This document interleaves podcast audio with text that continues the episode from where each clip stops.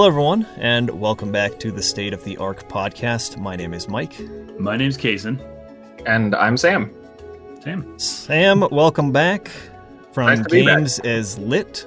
You want to introduce your channel for a second? Let people know what you do. Uh, yeah, sure. I am. Uh, I go by the moniker the Game Professor. I run a channel on YouTube called Games as Lit 101, which does reviews and stuff, but kind of the main attraction is uh, big old long deep dives into video game stories and how they're told in this interactive medium. So yeah, I'm going to pull up your channel real quick and put it into the chat Alright. so that people could find it Yeah. right here. if you search There Games you as 101 on YouTube, it'll it'll come up pretty quick. Here you go, chat. That'll also be in the uh, in the description of the video on YouTube when it goes up, and of course in the audio only versions too in the description. So check out his channel if you're into storytelling in video games, which a lot of you should be, since that's what we talk about mostly here as well. um, so there wasn't a whole lot of news this week, fellas. Uh, Nope. The the post E3 drought is, is know, in full continues. effect. Uh, really, the only thing that I saw that caught my attention was this uh, remake of Harvest Moon Friends of Mineral Town, which was, I think, the Game Boy Advance Harvest Moon game. Um, yeah. Kaysen and I were big Harvest Moon fans, Huge. especially Yeah. Harvest Moon 64. Mhm. They don't call it that anymore. They call it Story of Seasons now. So, Which is so weird because they are still making Harvest Moon games. yes, just- they're still doing Separate. Harvest Moon. It's just called Well, Uh, this no. is called Story Seasons, then their other one's called Harvest Moon. Right. Yeah, it's weird.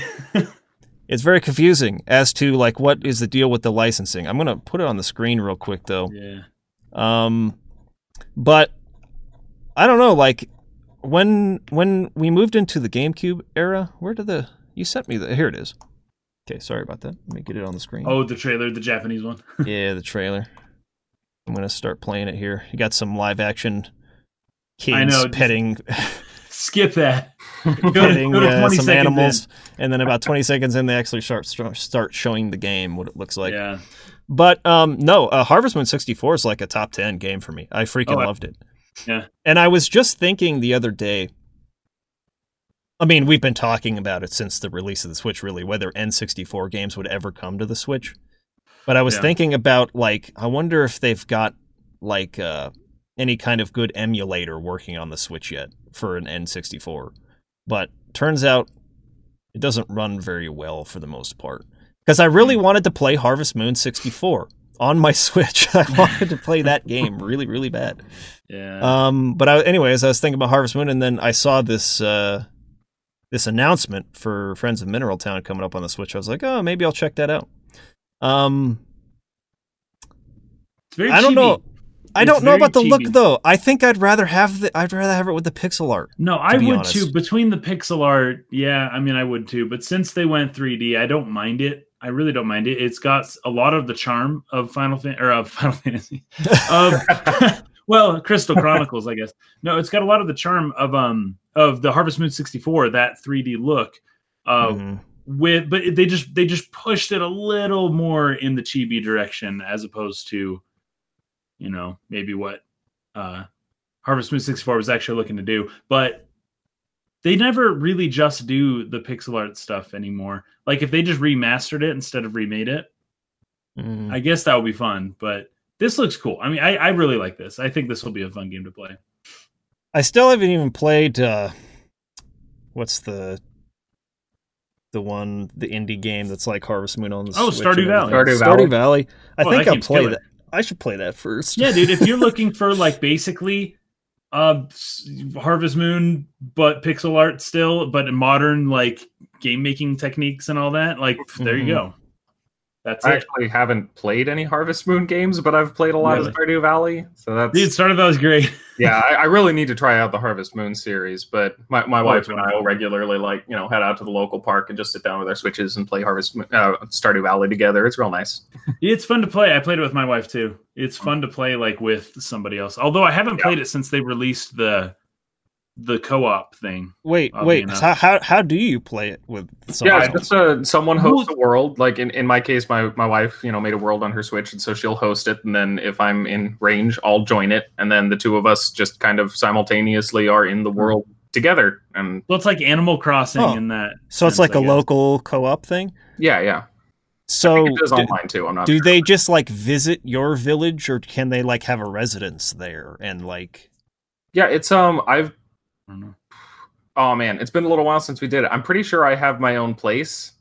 Also, though, Hmm. like we're you know we're married like in real life. Oh, so in had the- just like we're not we can marry each other in the game. In But- the game, okay. yeah, Oh, really? Yeah, that's interesting. Yeah, yeah, but of course, both of us have people, uh, characters that we have crushes on in the game, so we're not doing that.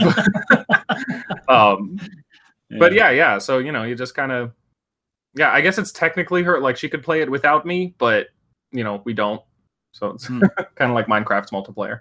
Uvej is saying uh, the farm is shared. They keep NPC relations separate. Yeah, Yeah, yeah. Um, Huh. And then Bieberman saying, wasn't uh, Harvest Moon 64 not the same as the one on the PS1? It- they were different games, actually. Yeah, totally different games. Which Completely is so weird now that I think about it that I haven't tried out that PS1 Harvest Moon game. Yeah, I wonder. I wonder. I'm really interested to know what the differences are and why on earth they did that in the first place. Really, really strange idea.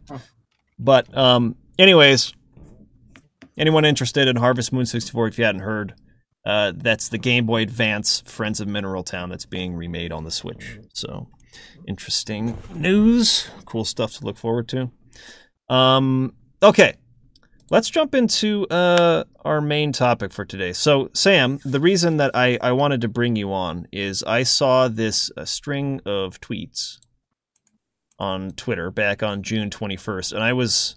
You probably got like 10 notifications from me liking every single thing you said all the way down the line just like oh, like like like like it was just like spot on i i was super impressed by this Oh, well, thanks. um and so i wanted to have you on last week but i didn't get to you in time so we we delayed it by one week but um so i'm not going to put this part on the screen so that we can keep the guy anonymous who uh who sent this tweet to you in the first place Yeah. um but he said essentially don't do narrative analysis on games. Um, he says analysis is masturbatory and instructive.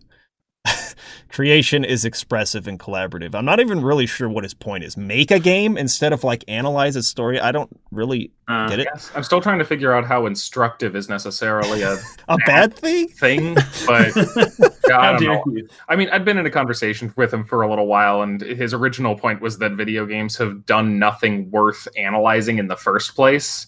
In And terms of narrative? yeah. Or even all of it. Yeah, like that video game storytelling is so basic that it's not worth looking at, and we should just look at Mm. the mechanics and stuff. Kind of your typical, you know, don't find meaning in video games kind of thing. Right. It's- yeah, Sure. And that's that's kind of like the central point that I that I wanted to kind of address, and I I'm still kind of thinking about what the title for this will be, but the title right now is "What is the value of game narrative?" Right. Mhm. Um, and so your response, your first response to him was I, I'm just going to go ahead and read through this because I thought it was really brilliant and everyone Okay. should freaking know what you said. you said, okay, so obviously I have thoughts on this. First being, why do you follow this account if you think the entire premise of the web series it represents is useless and masturbatory?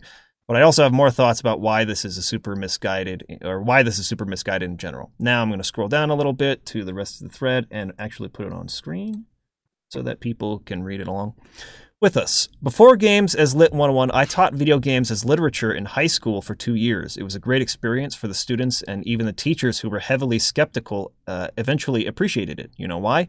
Most people don't think or don't even think about video games this way. When the class started, you would not believe the literary uh, literacy of these kids. Not only in terms of basic storytelling concepts, this was high school, so they'd done plenty of book reports and such by now but they couldn't even process the narrative elements of the games. We'd spend weeks talking about storytelling as they played through the game. Then I'd give them a prompt that specifically asked questions about the story and how the game told it. And the essay I'd get was basically a game review that barely mentioned the story at all. These kids had been trained to think of video games only as silly wastes of time for their enjoyment, and as a result, were literally unable to process the most basic narrative presence in the games they played. They experienced these stories and learned nothing from them. Seeing this improve over the school year was one of the most fulfilling things in my life. They went from complaining about glitches and how old the graphics were to contemplating what the stories meant and how their interactions helped communicate that meaning.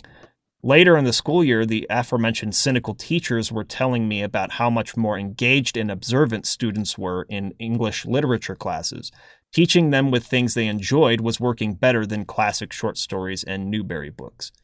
Video games are going to waste, not because they're not good enough, but because most players are literally trained not to see value in them, taught not to think too hard about them. And in recent years, sects of the gaming community uh, itself have fiercely promoted that mindset. I reject that. I think it's extremely important that people understand and learn from stories, whether they're in a book, a movie, a song, a television show, an audio drama, a comic book, or a video game. That it's not useless, or that is not useless or masturbatory. It's vital. Frankly, no video game is worthy of analysis. Is shockingly pretentious, or is a shockingly pretentious way of uh, to dodge that issue. Not to mention insulting to all the creators who work so hard to tell worthwhile interactive stories in this industry. Um, so I thought that was a brilliant response. Like I said, I was just like liking every single one of those. and I was uh, fascinated um, by this idea of teaching a literature class using game narrative. So I wanted to talk to you about your experience, uh, maybe just going more into depth on on how this experience, which you described as one of the most fulfilling uh, things you've ever done in your life mm. and the way it changed the way these students were able to sort of like give value to game narrative. But also i guess where we should start first like how did you even get that set up how did you get that approved from like the board? I, I would think that that would be really hard to sell. Basically i got kind of lucky and had a few things in my favor. Um designing a games as literature course was my senior project in college. And when I was done with college, I went back to my hometown um, in Northern California, where there were some um, charter schools which are mm-hmm. generally willing to take a few more risks with these sort yeah. of things and do things that they find interesting. Um, mm. That I had been involved in in the past. That um, I, I, went ahead, you know, I got back from college. I showed them, I refined my uh, senior project thing a little bit to make it a little more a little more practically feasible.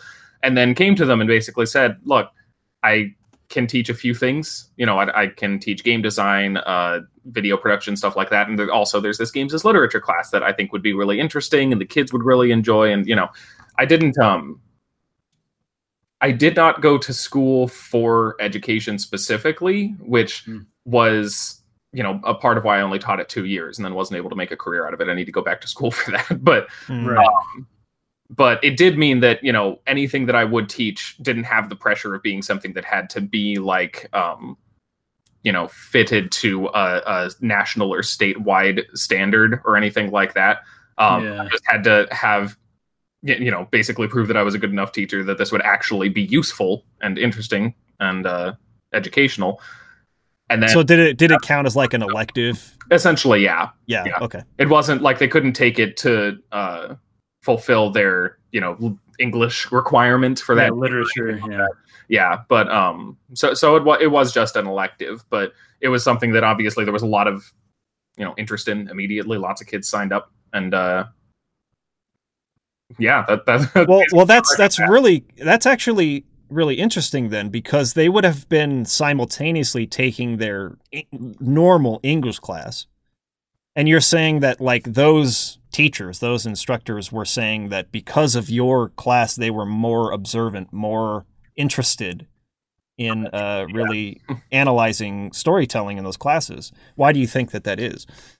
Uh, put simply, when you meet people where they're at, there it tends to work better. You know, it's it's hard to like. I loved English classes as a kid. That's why I got my degree in English. But a lot of kids don't. They're not really into reading. They they have uh, they're not really interested in the whole process of kind of digging into something and figuring out what it's saying and why it's saying it. And you know, it's yeah, it's it's not for everyone. It's not something that everyone is has an interest in. But by sort of moving that away from books that they may or may not have had an interest in already into video games, which, you know, obviously the kids who signed up for this class were playing them already. Um, it, it required a lot of as the as the uh, tweet storm hints at a lot of reframing of their thinking, but it was something that they were already a little more interested in. Um, video games were something that they. Oh, sorry. I thought my cat was scratching at something. It's starting to rain. Okay. Oh, you're good. Oh, good. nice. You're good. Hopefully that doesn't come through the mic, but we'll see. Nope, you're good so Um, far. but yeah, I mean the the kids were just they were interested in what was going on, uh, like a little more initially invested, and so kind of bringing the concepts from literature and analysis into this world that they were already invested in, I, I think just kind of made it so they were a little more eager and willing to really look into it and learn about it. I Yeah. got a couple questions. What like what what kind of games did you cover in the class? Um, mostly games that were. The hardest thing about this on a practical level is that you know those like giant books that you would get like this thick that were like anthologies of American short stories or whatever. Sure. Yes, I've got a couple of those. Yeah. Those don't exist for video games. no, no. Yeah. Like, there's it, it's really hard to get a library of video games that are easily accessible to the kids that you can count on them being able to play. Yeah. Oh yeah, I'm sure that was a huge Well, challenge. That was my follow-up question. How did you assign homework? Like how did you ensure that these kids were participating in the games that you were talking about? yeah those two questions are very intrinsically linked so um essentially when i picked the games um i chose games that were either old enough games or simple enough like indie games and stuff to be sure that they would be able to run on anyone's computer um i got uh, basically the school thankfully gave me a bit of a budget not a Oh, lot good. a bit of a budget to acquire some games. So I got a few Steam accounts, uh, put some of the games on there. Basically, told the students you're going to have to have access to a Windows PC because I can't necessarily. It's a lot harder to do this when you know, I Yeah. have to make sure it's Windows and Mac compatible. Right. Mhm. Oh yeah. Too much of a limitation, at least. Uh, Um, and then they also gave me enough of a budget that I was able to pick up some cheap physical copies of some of the games for like PS2, GameCube, Xbox, you know, for whatever. Because by that point, we were well in the PS3, Xbox 360 era, but you know, those consoles were still able to play those games. So I, Hmm.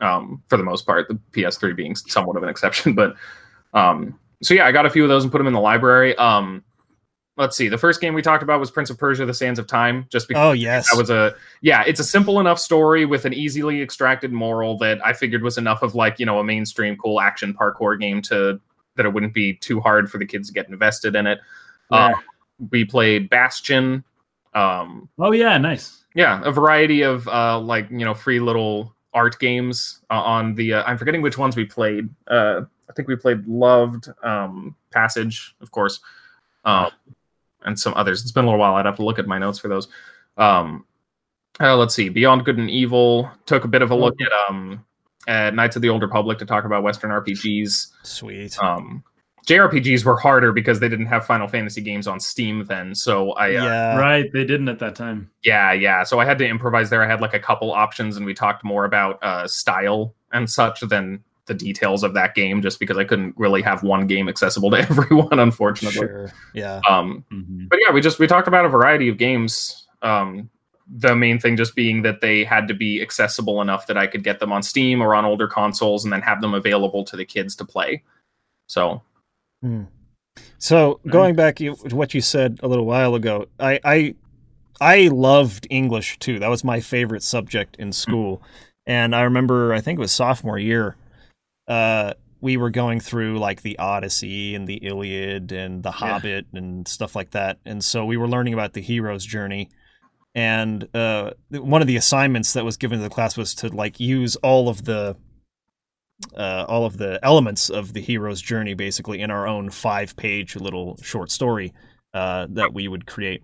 And I just loved it. I was like, I, I went all in. I wrote like 120 pages and like I'm still working on that story all the way till today. But I remember how much complaining there was in the class. Like everyone was like, "Oh man, like I don't want to do this," and like I we were you know sharing and proofreading each other's stuff, and I just could tell like nobody's hearts was into it except for me, um, Mhm. and and people just really weren't like getting into it, and I I think you're right to say that like the insistence on on using classic literature. I mean, as as much as like I think people should be familiar with those stories and Yeah, with sure. with with the way that the stories are told, the elements, how it's being done, the the techniques there. Um, it it might be better to use something a little bit more modern and and outside of just literature, using video games or maybe movies or something like that to like get kids interested in the idea of breaking down a story and understanding how it's being told. And then sort of like trying to bring in like more of the classic literature into it. Um so how what was that process like for you? Because you said at the start they were really really bad at it. They were giving you game reviews but then like how long did that take before they started to really like become passionate get invested in the storytelling aspect Well, it was different for every student, of course. Um, I did have, you know, a couple kind of star pupils that caught on right off the bat, gave Right. good, good essays right from the get go. Um, but most of them, it was harder. Like, literally, one of the most discussed elements of Prince of Persia, right after we played that, was how it was annoying that Farah sometimes shot you with a bow and she wasn't supposed to. Like, went on and on about that. And I'm just sitting up at the front, like, what? Okay, yes guys, that's not what we're here to talk about. It was just, you know, um, yeah. and you know, of course, some talk about the graphics came up, stuff like that. Um, and that was just kind of of most of it for a while. And I was surprised even then when I got the first round of essays in because I had specific prompts. I talked about, you know, talk about that a, prompt, for instance, I'm pretty sure for Prince of Persia was something about um, outlining and um, and sort of trying to to explain and understand the prince's basic character arc from you know spoiled rich privileged brat to a more mature man and Yeah.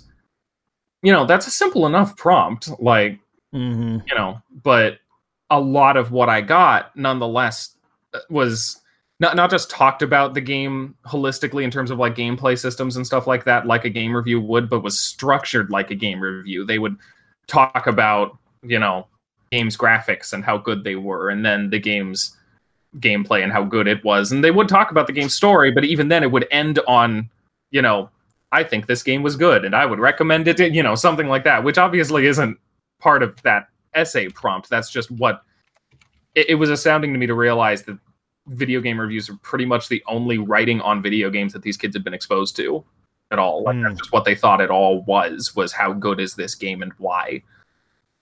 So You know- it was yeah. Oh go ahead. Finish what you're going to say it, it was it was a bit of a shift for sure. Um and it did take a little while but you go ahead and say what you're going to say. Well, I was just I was just going to say that um, I was thinking back uh, on kind of like my own experience because because we were talking about how kids are trained almost like they've been trained to think of games as a waste of time, just something to do for entertainment, pure entertainment value, escapism, whatever. It's not there's nothing meaningful in it. But I look back on like my experience playing video games, and that's kind of how I thought of it as a kid, as a really little kid. Uh, because we had an NES and I played like Tecmo Super Bowl and Super Mario Brothers 3 and Ninja Turtles and stuff like that on there. And uh, but usually for me it was like something I did on a rainy day. I, I liked to go outside and I liked to play sports and stuff like that when I was when I was a kid. But my my mom really didn't like how much we played uh, on the NES, so she didn't let us get the Super Nintendo. Yeah. So it wasn't until the N64 or PS1 era that I kind of really got back into it again.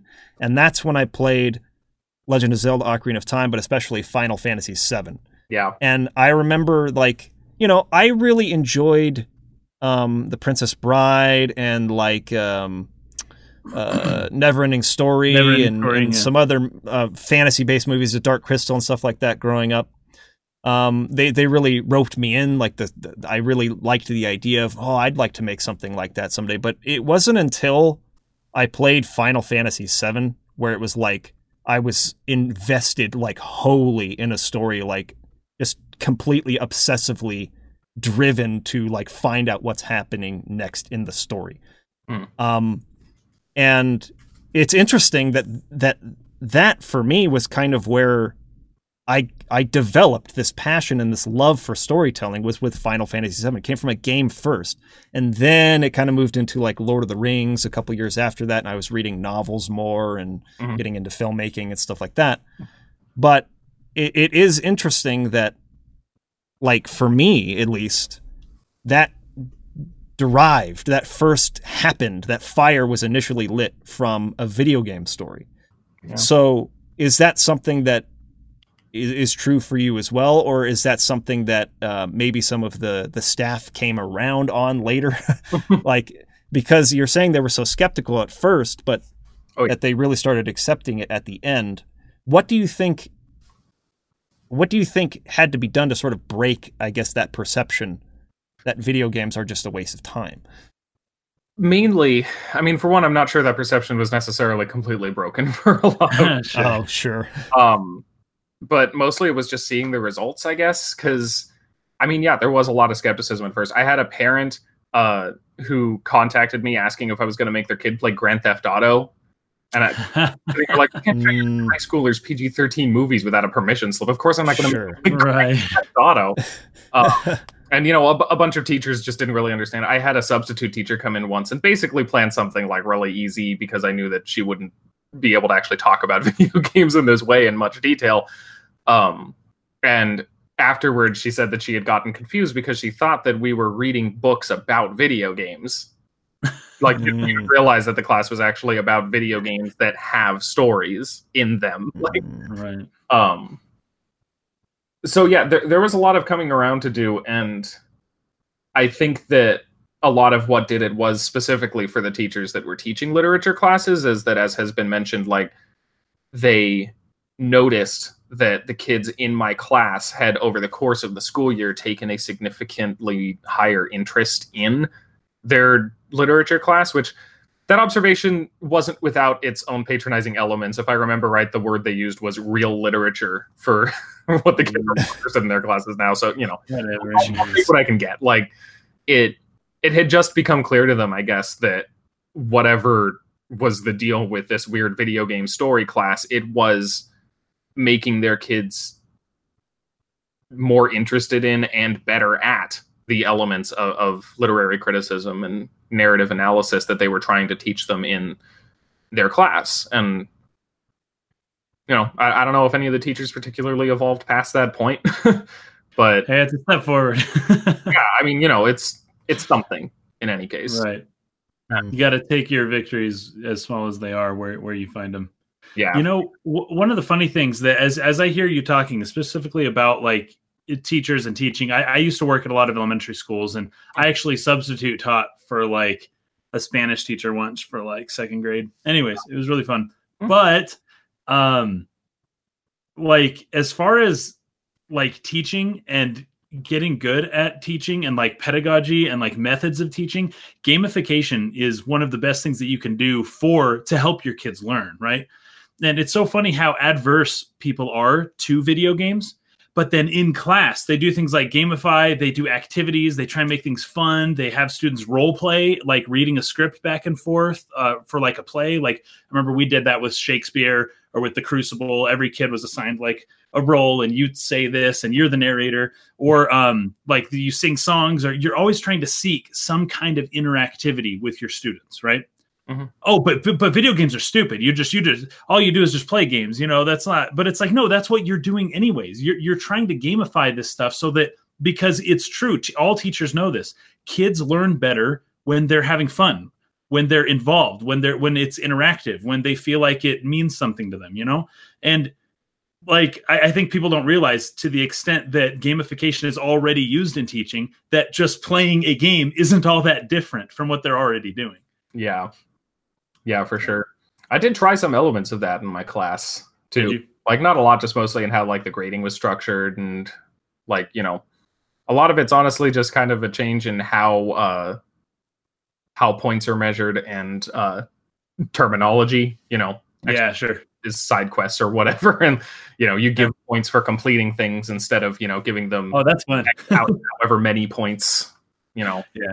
letter grades or whatever. But yeah, that was fun to do. And yeah, it's certainly like the fact is that video games, in order to be uh, uh, like video games have to teach you how to play and how Sure. to interact with them and stuff like that. And the techniques that they use for that can be helpful in education in general. And yeah, I think a lot of people are more dismissive of that than they should be for sure. you Yeah, know I think Oh, I learned Jason. more about the rules of basketball than I from playing basketball games than I did actually playing basketball. Now, at Yeah. some point, you do have to get out and actually play the game to figure things out. But just playing the video game, like you can get a pretty good idea of like you know that kind of stuff of the rules of the game. You know. Yeah. What were you saying, quick, Mike? uh, quick comment from from Rob, real quick. He said if you tried Ah. getting them to act out Prince of Persia, you have a lot of kids falling on their faces. Yeah, playing well. the, the parkour and wall running and gymnastics and stuff. that would have. Um, oh, I want to point out one thing also because you talked about Yeah. that assignment that you did of uh of uh using the hero's journey stuff for your own yeah, yeah. story. mhm. Oh um, yeah. I did something sort of similar with that. I mean, not super similar, I guess, but it just reminded me of another game that I'd include, which I'd forgotten about. We talked about emergent narrative, and the kids played Minecraft, which, of course, Oh, cool. the kids were already playing Minecraft. This was Yeah, sure. 13, everyone was mm-hmm. playing Minecraft. Exactly. Um, but they, what I had them do, you know, because we were talking about how a video game can, instead of tell a story, facilitate a story to be created through your actions.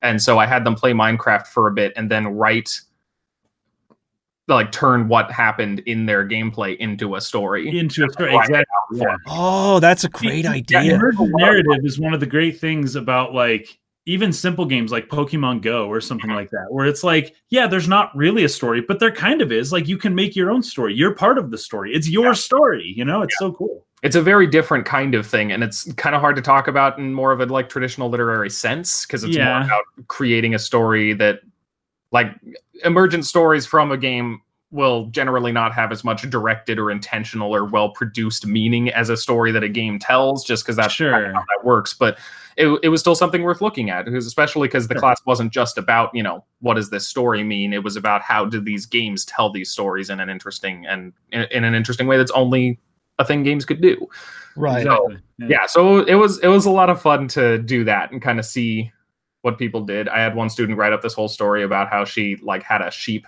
that she kind of accepted as her pet and then lost it in a cave and went to find it so That's it was, awesome. uh, it was a lot of And uh, you can derive some really deep meaning from that, you know? you certainly can yeah I imagine I, I would love to try that out uh, for like Breath of the Wild or something because there were so Oh, many sure. times when I just got totally like sidetracked doing something, or, or even Skyrim would probably be a good one to try that with Yeah, too, yeah. where you're just like you're you're maybe heading this way to do something. Uh, you have like a waypoint maybe you're going towards, but you just you veer off and you just find these bandits or you find this like camp over here and then this crazy Mm. thing happens and uh, I think I think it's when we had we had gotten that advanced copy of Breath of the Wild and I was Yeah. kind of doing my playthrough of it and I was Yeah. exploring and then I found that like troll and he chased me but I my camera was pointed away from the cliff that I was running towards because I was looking back behind me you at were the trying monster to make it all and I was trying to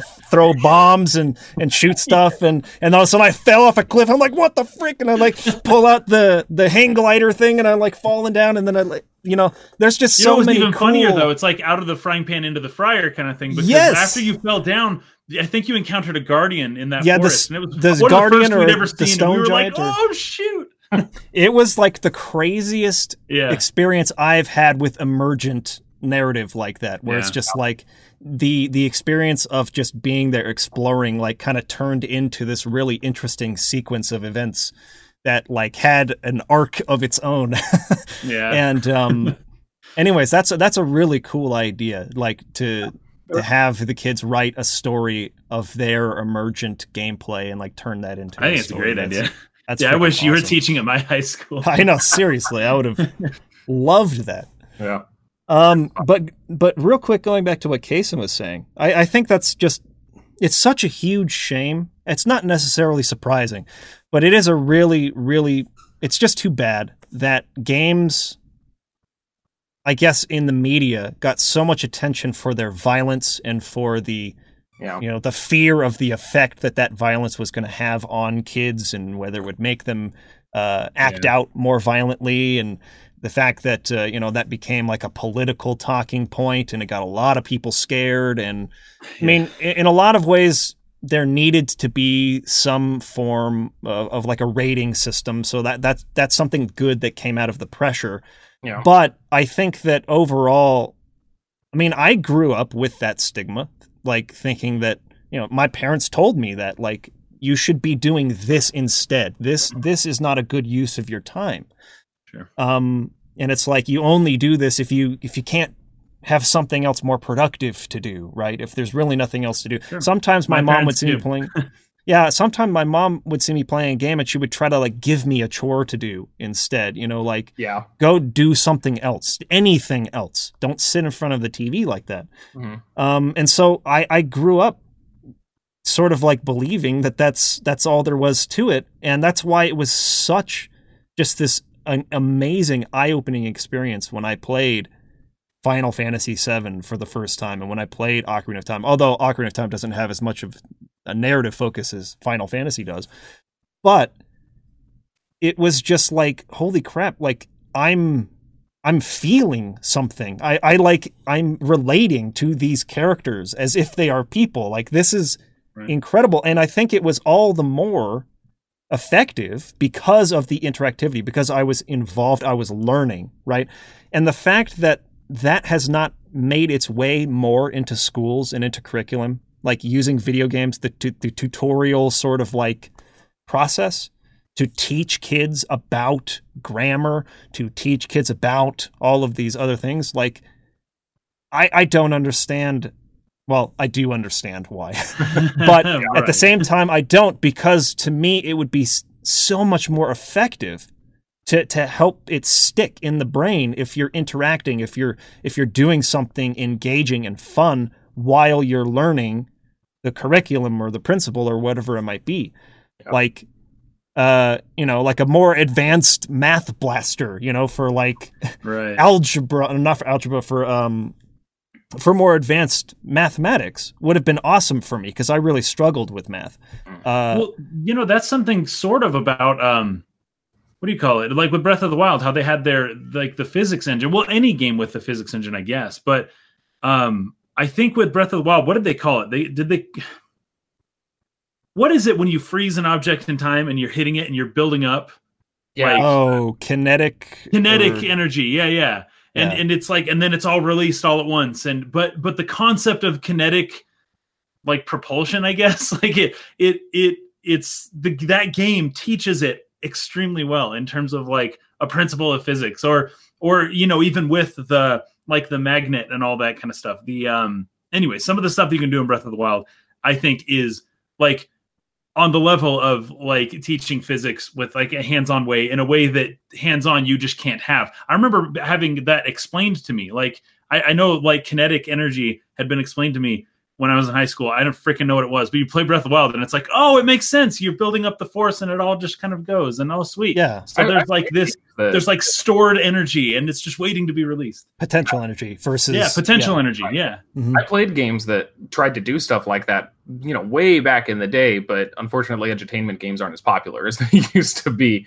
They don't Mhm. super exist now, which I think is kind of Yeah. sad. But Well, didn't Prince of Persia have that Egypt one where they uh, no, not that, Prince of Persia, uh, Assassin's Creed. Yeah, they made some Egypt pyramid thing that was meant for Yeah. educational purposes. They I don't know how successful that was though. in Assassin's Creed Origins, where you could just explore and find out about all this stuff instead of you know playing Assassin's Yeah. Creed. And this, The cool. things like that would be so perfect for a classroom, but but was I don't know I I've never really heard anywhere that that was ever actually that's used. such to any that's such a good point because like but I don't know. I haven't Yeah. played the more recent Assassin's Creed games. They kind of got old for me. But I do Well. remember that when I was really into the series, I was researching the historical figures. I was actually Yeah. getting interested in the time period. And like imagine if they did I don't know. I'm trying to think of like my sophomore uh social studies class, which I think was world history.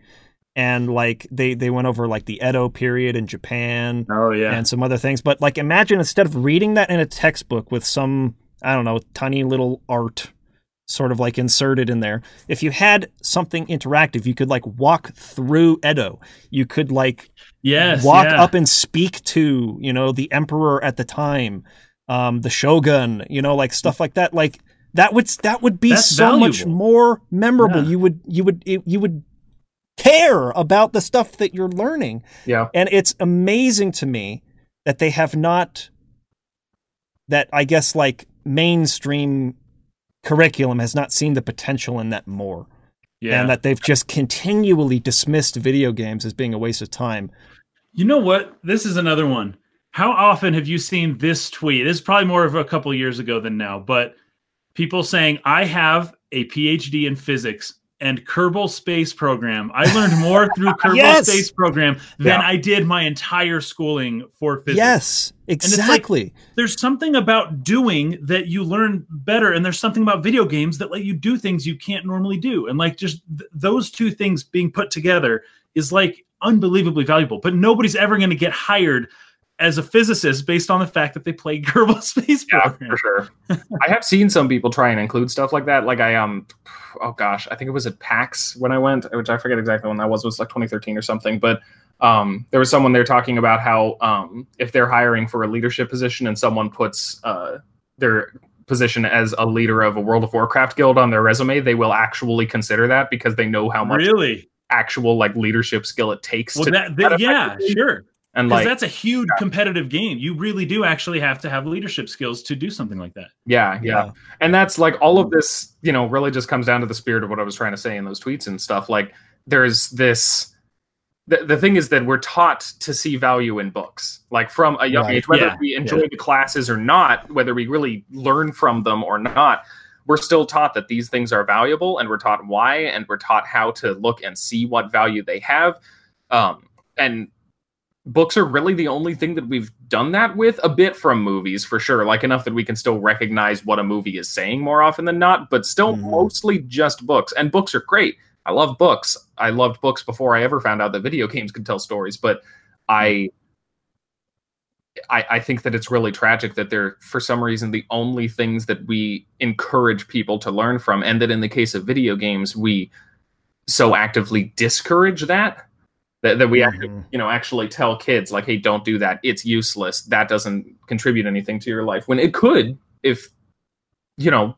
if you actually like helped them learn how to do that or help them know how to apply what they're learning about books or something to that. And to see that kind of attitude creep its way into video game communities also i think is just something that i'm really kind of disappointed by because the more we start looking Yeah. at stories and looking at what video games mean we of course have to consider like how they apply to the real world and you know now when you look at a video game and say oh hey well this is talking about this political idea the whole slew of people come in like hey stop talking about Right? Don't Yeah. politicize our games. right Wh- which which is a strike because a lot of literature tends to be political. That's why you get Yeah. banned, you know, books and stuff like that. Yeah. You know, and i just think it's And- that we're yeah. like that, that we're at a point now where some people think that defending video games from the people who think that they're bad means trying to stop them f- to stop us from recognizing what they mean or to stop game development right? giving them meaning and that's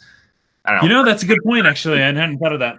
if they had if we had been taught this from the beginning that we could get something out of these games but You know, it'd be crazy because I know that like books and movies have at times produced like political movements. Mhm. I know that after the movie Braveheart came out, there was a big Scottish independence like uh, movement of like or, or like people didn't really care about the Rwandan genocide until the movie Hotel Rwanda came out. And then it was like, oh, why didn't America intervene? And it's like, well, okay.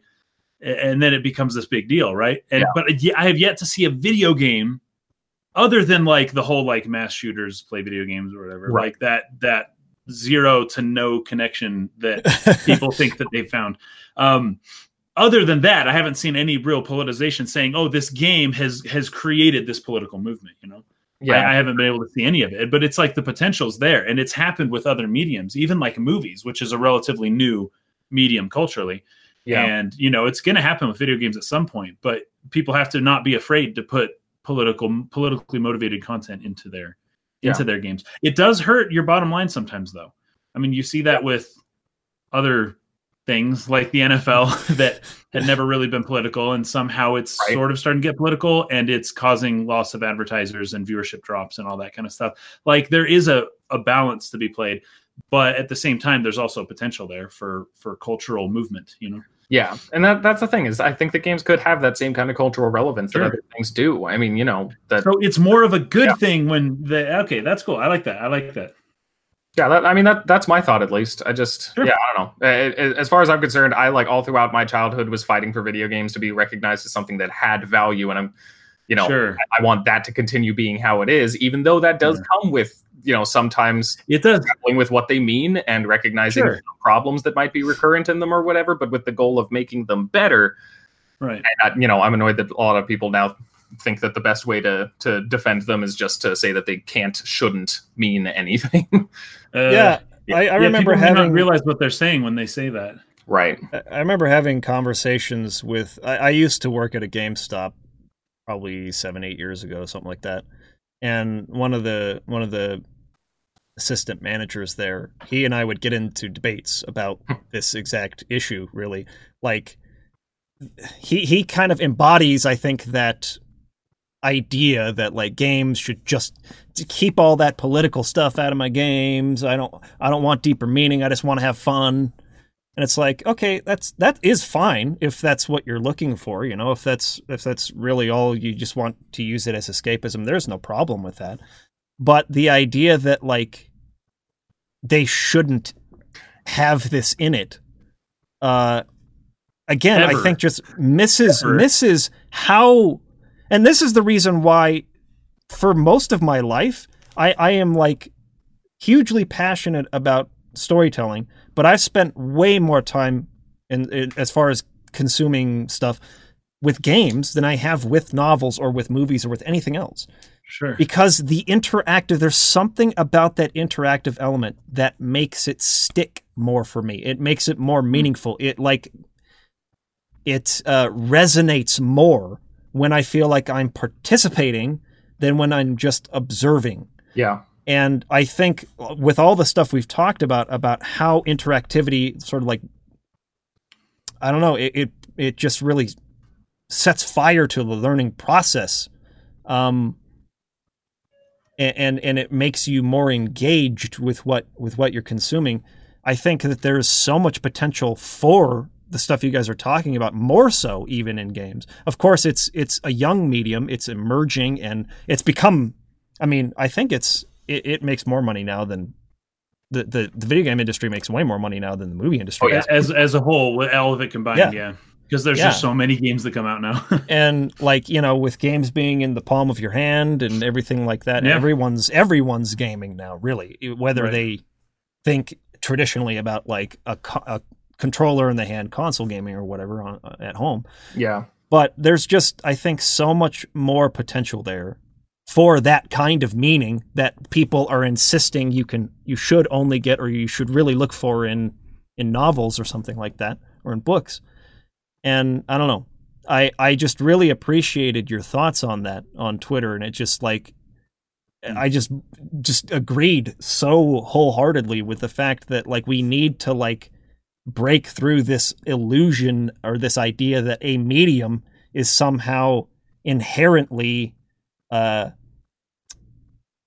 I don't know, like either problematic or just like not it not valuable. It doesn't like have merit. Of this kind of Yeah, kind of like it can't have the same depth or, or, or explore in in unique ways, inherently unique to that medium, Mhm. the same ideas that could be explored anywhere else. yeah. So, I anyways, um, right. super interesting stuff. So, what is the value of video game narrative? It it is infinitely Imme- immeasurable. yes, Oh, I- I immeasurably thought- valuable. when I had brought up Kerbal Space Program, also another game came to my mind, which is Civilization, right? Oh, of like course. in terms of political affairs and like pol- political science and stuff like that, international relations, Civilization is one of the greatest experiences that you could have in like figuring out and like learning how all that stuff kind of works. yeah, that's pretty cool that way. Got an interesting comment here from Uvej. I, I hope I'm saying your name right. I don't think Final Fantasy VII would be as good if it avoided the ecological message, the. Yeah. fight against the exploitation of the earth and the people. And most people don't consider. FF7 as political. I was gonna No, not at all. also because yeah, I, I absolutely look forward to the re-release to you know the remake because I remake, don't yeah. Mm, the, the, one of the unfortunate side effects of this whole phenomenon we've been talking about where people are kind of trained not to see value in games is that they'll play these games and active like just not even see what the story is saying They won't realize Yeah. that's true. yeah i think there are a lot of people who are going to come into this remake however much they loved final fantasy VII not remembering that the story starts off with you literally playing as an eco-terrorist You're a freaking terrorist. like a super super late stage Yeah. dystopian capitalist nightmare in order Yeah, to save the world from means of energy production that are destroying it. like it is highly and overtly political and i look forward to seeing how many people won't remember that and will Mhm. complain about how they've politicized final fantasy VII because i think there are going to be a lot a lot of takes like that People are going to complain about. It. They'll say, "Oh, they're they're ta- they're pushing the global warming agenda. They're talking about environmentalism and destruction of this and that and oil and." But the, the truth is, it always was doing that. But here's the difference, though. Final Fantasy VII, being in a little fantasy world, it was easier to ignore that kind of stuff. It wasn't oil. It was, you know, Mako energy. It wasn't like the world wasn't getting warmer. It was it had this this other. It was just dying, just some other weird death from some other weird thing, right? yeah Uh, but it was just felt removed from Earth. If that same exact story had been told, but ooh, it was set in New York City and somebody bombed a power Which it originally was supposed to and- be. Yeah, then then people would be like, "What the heck? What are you doing, man? This is stupid." I think people would have noticed it more.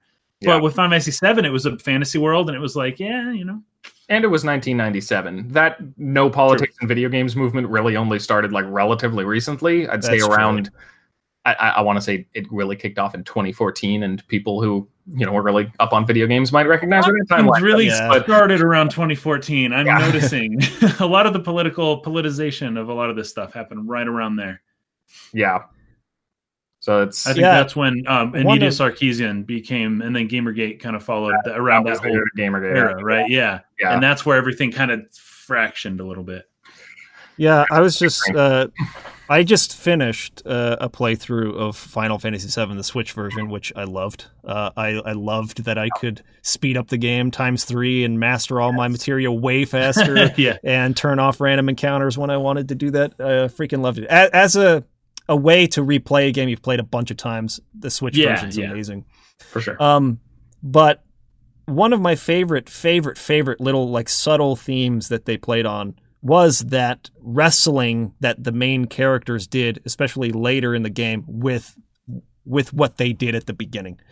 Uh, when like Cait Right. Sith just like calls out Barrett directly, like, "Do you have any idea how many people died because of what you did?" Well, maybe that's why nobody noticed it though, and it seems like the remake is going to change that up a bit. The Yes, remake exactly. looks like they're going to address what they're doing and how they're killing people like right away at the beginning, and that may They- call attention more than it did in the original game. they've really made a point in the Yeah. trailers they've showed so far to like have the characters like uncertain about it. Tifa's really Right. struggling like I don't know if this is the right way to do it. Hmm. And in uh, the Avalanche members is, is did we do that and and Barrett trying to like distract him like nothing can get done without sacrifice, you know. I think they are really going to play that up a bit more, which I'm excited for. I hope that they again don't hit us on the nose with a sledgehammer with it. Right. Uh, I I would like it to be more of a subtle part of the story, like it originally was, but definitely more stated because I do think a lot of people missed it, like you guys are saying. exactly. Yeah. Yeah. yeah To to the game's benefit, probably. Yeah. Right. Sales. Most people Like- missed the political message. totally true, though, that there are games from back then that had extremely overt political messages that people either missed or didn't care about, like Metal Gear Solid, uh, True. as an Oh, example. Metal Gear Solid has multiple long monologues about like Mhm. war and government exploitation of soldiers and nuclear bombs and like all, all sorts of things like that. And yet there, you know, not only did no one really complain about it back then, there are people now who will insist that Hideo Kojima's work is not political, which is an extra crazy. level of media illiteracy, I think, to claim that. But I don't know. All right. Well, good stuff. Uh, let's move real quickly into. We have three questions from our audience today. Uh, we'll go over these and then we'll wrap up. Uh, the first one comes from Dude McGuy. He says, "Of all the games that you've reviewed or analyzed on your channels, which of them do you think would be improved the most? Which game would be improved the most? Not review. Uh, if if it had a remaster that included a rewrite or a new localization of the original script." You have one that comes to your mind. Uh, we just talked about oh new localization. I see. But we just talked about Final Fantasy VII remake drawing more Sure. attention to the political aspects. Yeah. Sure. Yeah. That's And I one think thing. Final Fantasy VII would uh, benefit from that for sure. But I feel like there are more, and for that matter, I guess the question was about stuff I've gone over. The ones that we've that we've done ourselves. Um, yeah. Yeah, true. Well, okay, for one, I think the obvious answer to, be, to that would be Metroid Other M because I did do a video about that, and Ah. that would Mm. benefit from a general rewrite and redo of everything. It was awful, but uh, on a more serious, actual like, you know, note of benefit, probably Legend of Dragoon. Mm. It was. I, I hadn't played it until I was asked to. I did not fall in love with it as much as some fans of the game Right. you know from back when it came out have but i mean it's got a lot of interesting things going for it but i, I think it suffered from the same kinds of uh, writing and localization issues that even more Yeah. high profile ones like final fantasy did at the time and i think it would definitely benefit from Im- improvement on that front I, i'm sure there are a lot of Sure. games especially like older japanese games that would benefit from a bit more emphasis on the writing and then just a better localization in general um, but yeah, I, I think Dragoon of the ones that I've talked about on my channel would be the most drastically improved by Sure. yeah, by, by that process.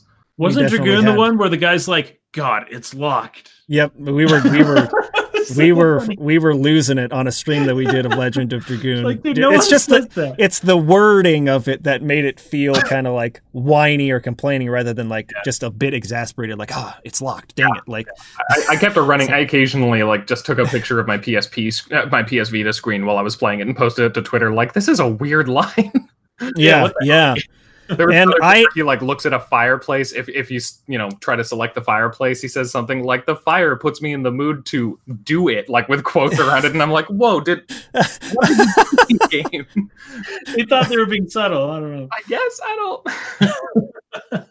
uh for me the answer is is easily Xenogears um I need to I- play that. I haven't I haven't yet done a review for Suikoden 2. Um, Mm-hmm. I'm still kind of playing through it right now, but I actually would gi- give that as like a runner up answer because like and I'll just quickly go through the Suikoden but getting back to Xenogears. Suikoden 1 had a bit of a lighter tone. It like the tone really matched I guess like everything just felt right. It felt like a Saturday morning cartoon kind of thing. So like um the the weird line here or there, you know, sort of like uh, the problems with localization from that time didn't really like stand out a lot to me in Suikoden 1, whereas in Suikoden 2 they were telling something a lot deeper. They were you could tell they were really going for something uh more dramatic and um and so uh, that kind of clash with I mean, there there are lines. I started on my stream uh, counting the number of exclamation marks that they were putting after certain things. They, they had some lines where guys were doing like nine exclamation marks, and just like really really weird grammatical choices, word choice, um, just things not sounding very natural. So I, th- I think Suikoden 2 could really use an update in terms of its script. I think that that for me really held it back even more so than I mean because all these Japanese games struggled with that at the time. Final Fantasy VII did, uh, and people like to point out you know this guy are sick and, Yeah. and things Yes, like that. yes, but like but like Final Fantasy VII was miles ahead of Suikoden 2 on that account. Yeah. Like there are a lot more really weird, just just grammatical errors and just like weird way of putting things. So that's one for sure. Dude McGuy, the way he the way he put that in the chat there, that's almost exactly like what they would do in in Suikoden 2 lines. Um So but no, Xenogears for sure.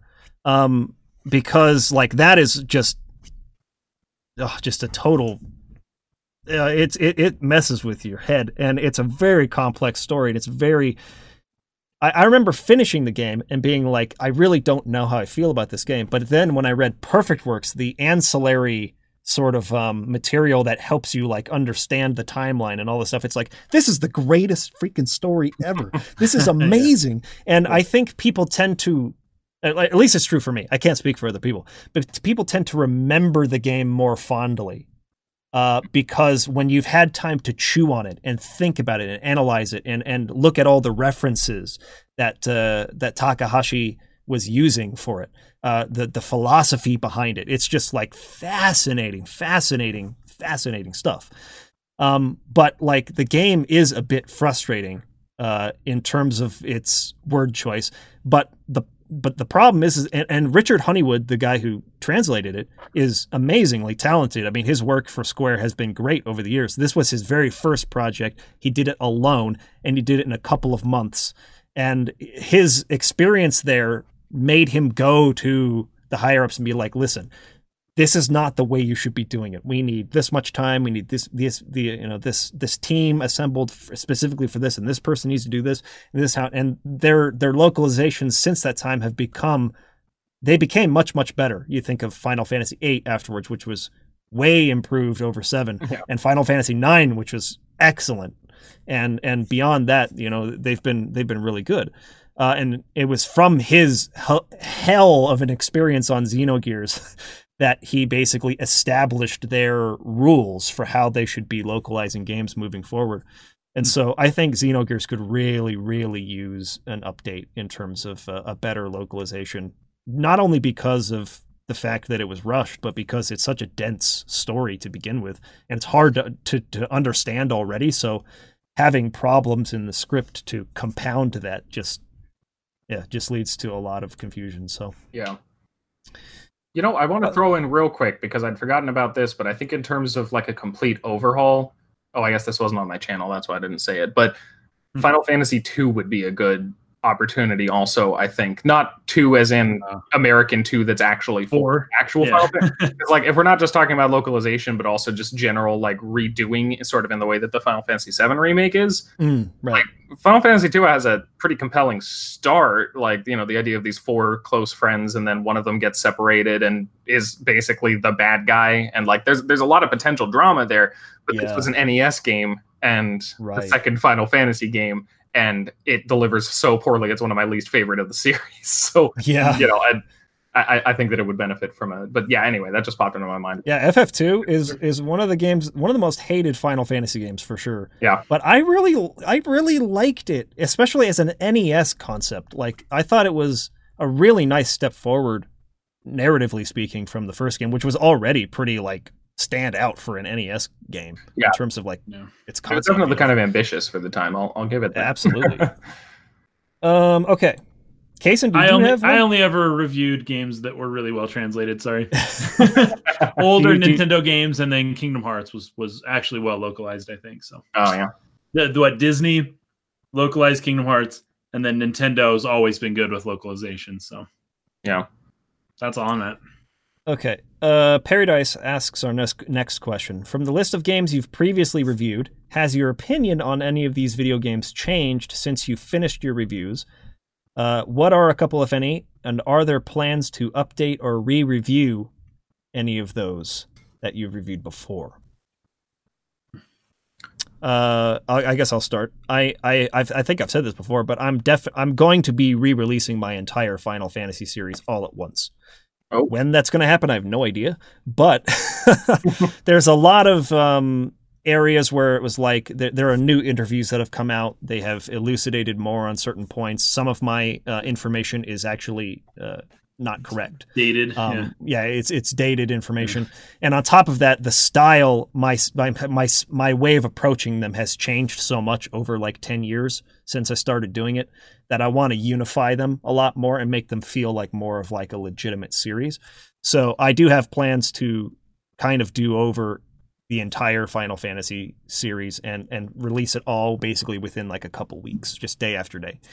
Um, so I've already rewritten the the first the first uh, retrospective uh, for Final Fantasy One. So I'm kind of just slowly chipping at it, but um, hoping hoping also to do some review or some interviews myself with some of those developers uh, to get clarification on certain points that I've always been frustrated that there isn't quite like any info on. So mm. if I can make that happen, hopefully they'll remember uh, some of those details. But um, anyways, that's that's it for me.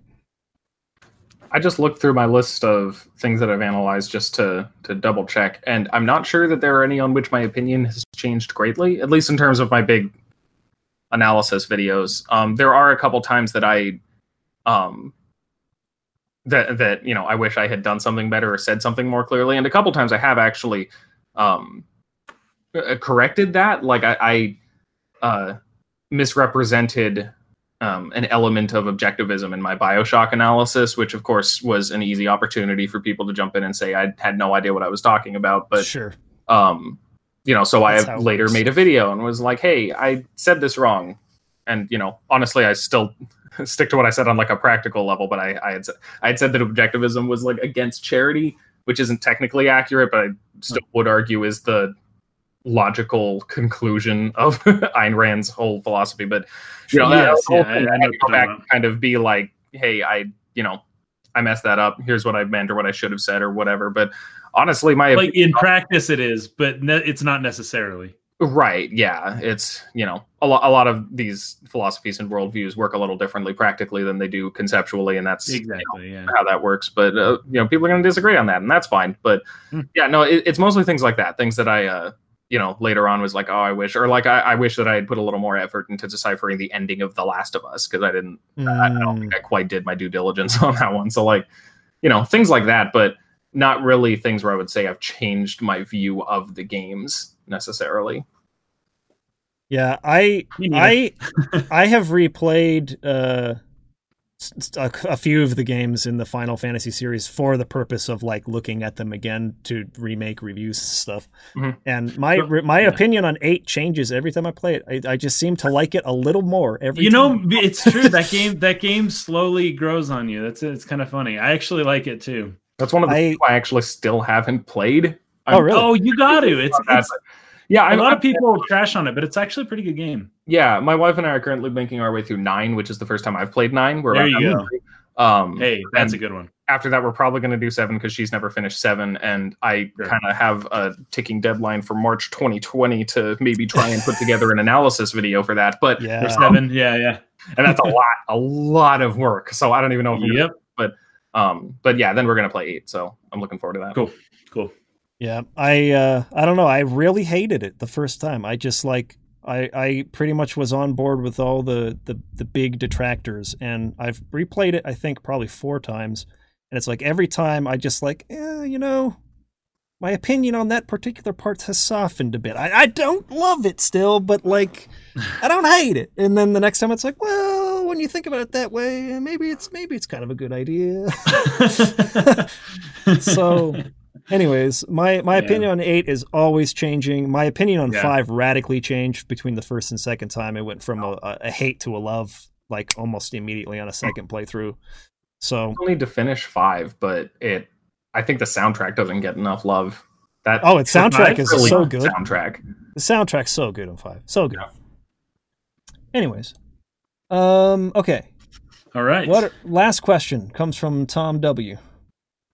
What are some storytelling methods inherent to video games that you think deserve more attention or are a little bit unexplored or maybe not explored at all? This is a tougher question. Hmm. I'm ha- I was kind of having a hard time thinking of something. The moment you asked me, What's that? I actually had an answer to it the moment Oh, perfect. I said it personally because I think about this stuff all the time and Perfect. have, like favorite pet storytelling, interactive storytelling things that I love. Yeah. But Go for it because I, I want to hear what you have to say. okay, uh, my personal favorite, and I don't know if it's underutilized necessarily. It shows up a good deal, but it doesn't get talked about or valued as much. I don't think is um. There's not really a term for it necessarily. I'm a big fan of the ways that interactivity increase uh, like makes the storytelling more powerful when that interactivity has nothing to do with actually changing the story. People talk all the time about how, you know, getting multiple endings or changing how the story turns out is the most powerful important thing and I think there are a lot of ways that video games invest you in the story that have nothing to do with letting you change anything. Um, one of the more obvious ways of doing this is uh, putting you in a situation where you can't succeed, but not telling you that. Not in the way of necessarily of like the boss you can't Uh-huh. fantasy, but like the ending of Halo Reach or Shadow of the Colossus or uh, Final Fantasy VII Crisis Core scenarios where it lets you try even though you can't. And by the that point in the story, it's a very emotional. Yeah, I don't want to like spoil these games, but it's a very emotionally charged experience by that point, and the realization that you're not going to be able to succeed at this can be an incredibly powerful thing in a way that wouldn't have been if you had just watched the character do this. Hmm. Um, similarly, there are things like um, one of my favorite things that The Last of Us did, because that one's one that people often talk about is basically like a movie in terms of how it tells Sure. the story. It's very, Yeah. it is very cinematic, has a lot of cutscenes, but it also did this thing where, as as a player, you sort of inherently um, connect with the the person you're playing in a way that sort of makes you feel like you're inhabiting them as a character. And The Last of Us was essentially took advantage of that with um with Joel as a protagonist. Mhm. because of course that effect was going to develop but the game did take you know it has that sequence where you play as ellie and stuff like that. It, it goes through a lot of points to basically say look like you're not joel. Joel is himself. Joel is going to make his own decisions and then at the end of the game it basically says look see he's going to do this and whether you think it's the right thing or not you're going to have to make him because you're the player and, and Mm. there's there's a lot more emotional power there because of that. You're not changing anything. The game is still just leading you through what you are supposed to do, but it, it's more powerful there just as as a result of that. Hmm. You know, Yeah. there are a lot of there are a lot of other scenarios too. I love where you do something that you don't want to, that's wrong or bad. Shadow of the Colossus being another Yeah. obvious example there. Splinter Cell, Well, Splinter Call Cell of, Call Conviction, of Duty had a moment like that a few years back. Yeah, yeah, it's it's Call of Duty, Modern Warfare 2, right? The airport. Modern Warfare 2, I think, where you go to the airport. Yeah. Yeah.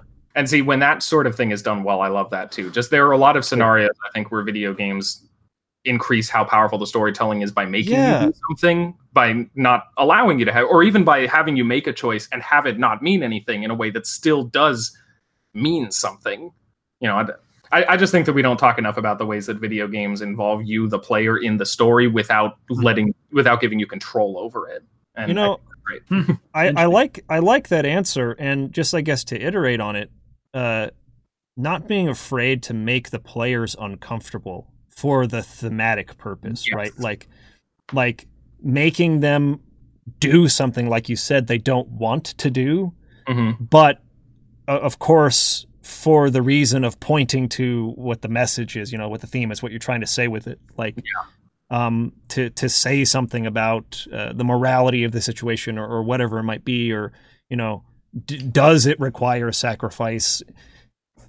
To really make you think about it, I think again we've been talking about how the the interactive nature, the the um, how you get more invested when you feel like you're participating. Moments like that, when you're like, "Oh, I don't feel good about this," I, I do think that that could be used more. But maybe to Kaysen's earlier point as well, there's a lot of fear. that takes courage to do Yeah. because you know Yeah. this is an audience. This, these are people who are maybe looking for escapism, or maybe who don't look at video games as some uh, way to dive into uh, philosophy or whatever it might be, and uh, it, can be really hard for, especially for bigger studios. This is probably something that's e- more easily handled in the in the indie sphere. Uh, I think maybe if Papers Please, you know, comes to mind, um, where it's like, oh, this is a really, really like tough thing to make a call on. I don't know. I don't know what's right. Yeah. Uh, but making the player uncomfortable, I think, is a good good answer. Like, Orwell That- did that really well too. I think on, on the topic of indie games. I just played that recently. and It did this whole thing where like it sort of makes you feel like you're doing the right thing by being part of this surveillance state because you're actually legit saving lives and stuff like that. Even though like you you know it's not, and you you know that it has consequences for you, but it involves you in it so much that it kind of shows how much that kind of thing can suck you in. It, it's it's interesting stuff. yeah, Cool. I think uh, talking about Last of Us as well. Um, it's really funny because I think some people have gotten the idea that I don't like the Uncharted series, and that's not Mhm. true. I really, really like the Uncharted series. I had a ton of fun playing through them, but there's there's no doubt for me that there is a strong disconnect, a a dissonance between what you do when you're playing the game and what the story is really about. Yeah. And that is something that The Last of Us does really well. And maybe my answer sort of like leans into that a bit is that like the violence eh, of The Last of Us and the heaviness of it directly ties you into the state of mind of Joel the character, right? Like like the choices he makes in that story and and where it ends up at the end is all very congruent with who you have been playing as the whole time. Like this is who the guy is. You've seen it. You've been doing it the whole game, and it, it's so strongly connected to the theme. Uh, and whereas Uncharted, like that's not who Nate Drake is, right? But when I'm playing the game, that's who he is. He's Yeah. like freaking massacring hundreds, if not thousands of people. But Yeah. he's not that guy like Joel is, and so that's why The Last of Us really stuck with me better as a, as a a way for the story and the game to really the gameplay and the story to come together and to support each other.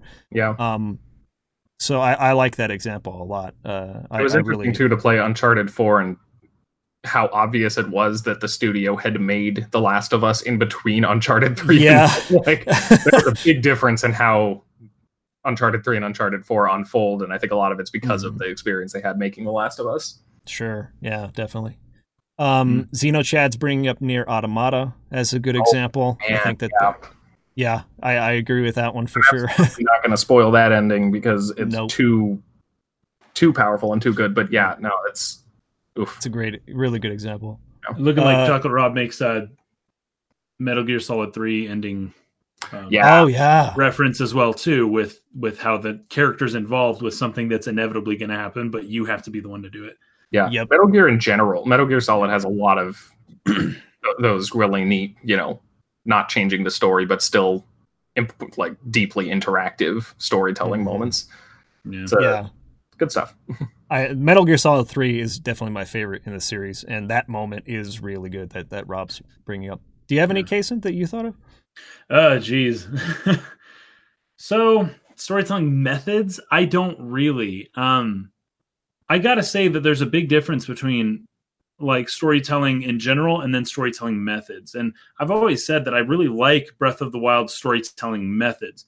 I don't love the story that's that it's telling, but the method is incredibly unique and it's actually very good. And it's it's a it's a different method than you've seen elsewhere. But but it does rely on a lot of what we talked about before, which is emergent storytelling. The just emergent like storytelling stuff. Yeah. kind of like there's or elements there. You got to find them, and th- however you find them lends to the depth of the story, I guess. But um, you know, there's not a ton of story to find, but in finding it, the the method of storytelling is actually, I think, very unique, and I think it's very good. Um, so I would say something like that, but that's that's not necessarily unexplored because emergent storytelling is kind well, in a way, a lot of a- games are rely on that. In a way i think it might be though because i was Yeah. i was actually thinking while while you guys were talking a little bit what if i, I have no idea how you would do this because i'm not a i'm not a developer or programmer or anything like that Yeah. or i don't even know how possible it is uh, maybe this would be a good question for emily who we had on about the Oh, ai yeah. and the strides they're having with ai and stuff but what if the game could track some of those emergent elements like things that you uniquely Ah, did Hmm. and then have NPCs reference that somehow. yeah, that would be crazy. That would be cool. Like what if what if uh, somebody saw me fall off that cliff and hang glide down and fight a guardian in the ravine and climb out and and was like, "Oh, you had a rough time back there." I see. You know, like that that was a conversation starter or they had been watching me or something. That's something that I think is unexplored. I don't know. I Sure, don't have any idea how possible it is. But yeah, that well, ki- that could procedurally be generated awesome. story. That I don't know. That would be that would be difficult, but maybe at some point possible. Uh, Uvej is saying you mean like Telltale games, but actually doing the remembering and not just saying they will. I, I haven't played Telltale games, so I don't know if that's a controversy surrounding Yeah, their I stuff. But know. Sort of, but more like, yeah, I, I mean, sort of, I guess, but it seems like you'd want to do more because you're talking more about procedurally generated narrative, whereas Telltale Games Yeah. is a lot more about just indicating that the decision you made is important and sometimes will have an effect on something later. Which you know, That that's also another one of my like, uh, you know, my my Walking Dead analysis. Telltale's Walking Dead is a whole lot of me basically saying, look, just because this choice doesn't change how the ending happens doesn't mean it's meaningless. These choices still matter, you know. So that that's the big thing on me but um but yeah that's you'd have to make it a little more uh progressively um generated than Yeah. those games are to to do more of what you're talking about so couple of good comments here. First one from Wise Man Matos bringing up uh, Final Fantasy VII, a really great example of what uh, you were talking about, where uh, spoilers, I guess, if you haven't played Final Fantasy VII, who hasn't played Final Fantasy VII on this channel? But um, in the moment where Cloud nearly stabs Aerith, uh, nothing the player can do to change the outcome. You can you can try all kinds of different buttons. I was actually doing this on my last playthrough. I was trying the D pad. I was trying all the and like everything you do, he's like struggling against it, but he keeps raising the sword up and Yeah. like you can't you cannot change the outcome. So that's actually a really good example of what you were talking about earlier. Yeah. Usually, I think of that and uh, the scene in Andrew Ryan's office in Bioshock as the examples of that particular thing. Like Mm. some, sometimes taking control away from you at just the right moment can be way more powerful than giving you all the control you can have. Like, right, sure. and Yeah. especially when it's interactive like that, like the character has lost control. He's not able to control, and you also aren't. So you feel the connection Mm. with the character, right? It, it eliminates a little bit of that um, power fantasy as well. Yeah. like your your character, you're basically godlike at this point. You've got all the materia, you could do anything in the world. But wait, why can't you do this thing? Like, what's going on here? Why Yeah. can't you stop yourself from just like Yeah, beating Aerith in the crater left by the black materia or whatever? You know, it's like yeah, y- y- you're controlling. I think uh, this the kid subconscious version running around like, no, stop, but like he Oh, just yeah. runs up there and like you know starts taking her out. It's crazy. Um, and then uh, Chocolate Rob, a nice a nice joke here. What if someone saw you go to the Cloud District lately? Uh, that's that's a Skyrim reference. The guy who Yeah, the Skyrim, asks yeah. if you've been to the Cloud District every single time you step through the door of that freaking village.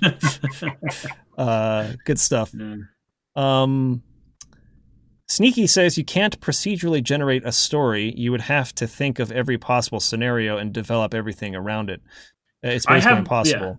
We have a podcast you should listen to with a guest we had about six months ago. So you'd have to find it on the not on the archive channel, but on Yeah. the the the Resonant Arc main channel, and go to the playlists. I think it was podcast number one hundred one. Uh, and our guest was Emily, and she talked about um, the the leaps that are being made in, especially with what she's doing with her company. Yeah, With well, it's computer learning basically. You harness Yeah. the power of computer learning to generate a story that changes Mm-hmm. every time. Yeah. The, the the NPCs can respond to your input Yeah. realistically. So apparently, that she, she's been on a team that's actually already made a couple games before. We Mhm. haven't played them yet, but Yeah. they kind of uh, use some of this. They're they're indie 16-bit games, but still. go check out that podcast because I think that would be the vein in which you'd have to go in terms of the game, Yeah. like keeping track of what you did and then like generating a response from someone based on that. Yeah. And of course, there'd be limits to it. You'd want to eventually sort of like shoehorn it back into sort of like the main written narrative because we talked about a balance between what the writers actually write versus what the Right. computer is coming up with in response to you. it could generate a freaking insane story. where the boundaries you're are like, what is happening? and how the AI or how the computer can sort of like pull you back again, rope you back into more of the written content, right? Uh, It's a fascinating discussion we had with her, so definitely check that out. even without Yeah, all the advanced AI stuff, like it would still be directed to some degree, obviously. But if you're talking about you know people in the world of Breath of the Wild acknowledging that crazy thing that happened to you, that wouldn't necessarily. I mean, that's the kind of thing that happens when Overwatch shows you a play of the game. Like the the Mm, game is just constantly watching for things that are That's happening true. that Sure. have a certain Yeah, effect. there's simpler ways to put it in. Yeah, so like if you had something sort of like that that could recognize certain impressive things you did, and then you know have it so that oh okay, well we'll put this line of dialogue into this NPC's mouth now because they recognize that that happened, or like oh this this story of this cool thing you did is spreading through. You know, you c- you could do stuff like that even now. It would be hard work, and it wouldn't be a completely procedurally generated story, obviously, but it would be possible. Yeah.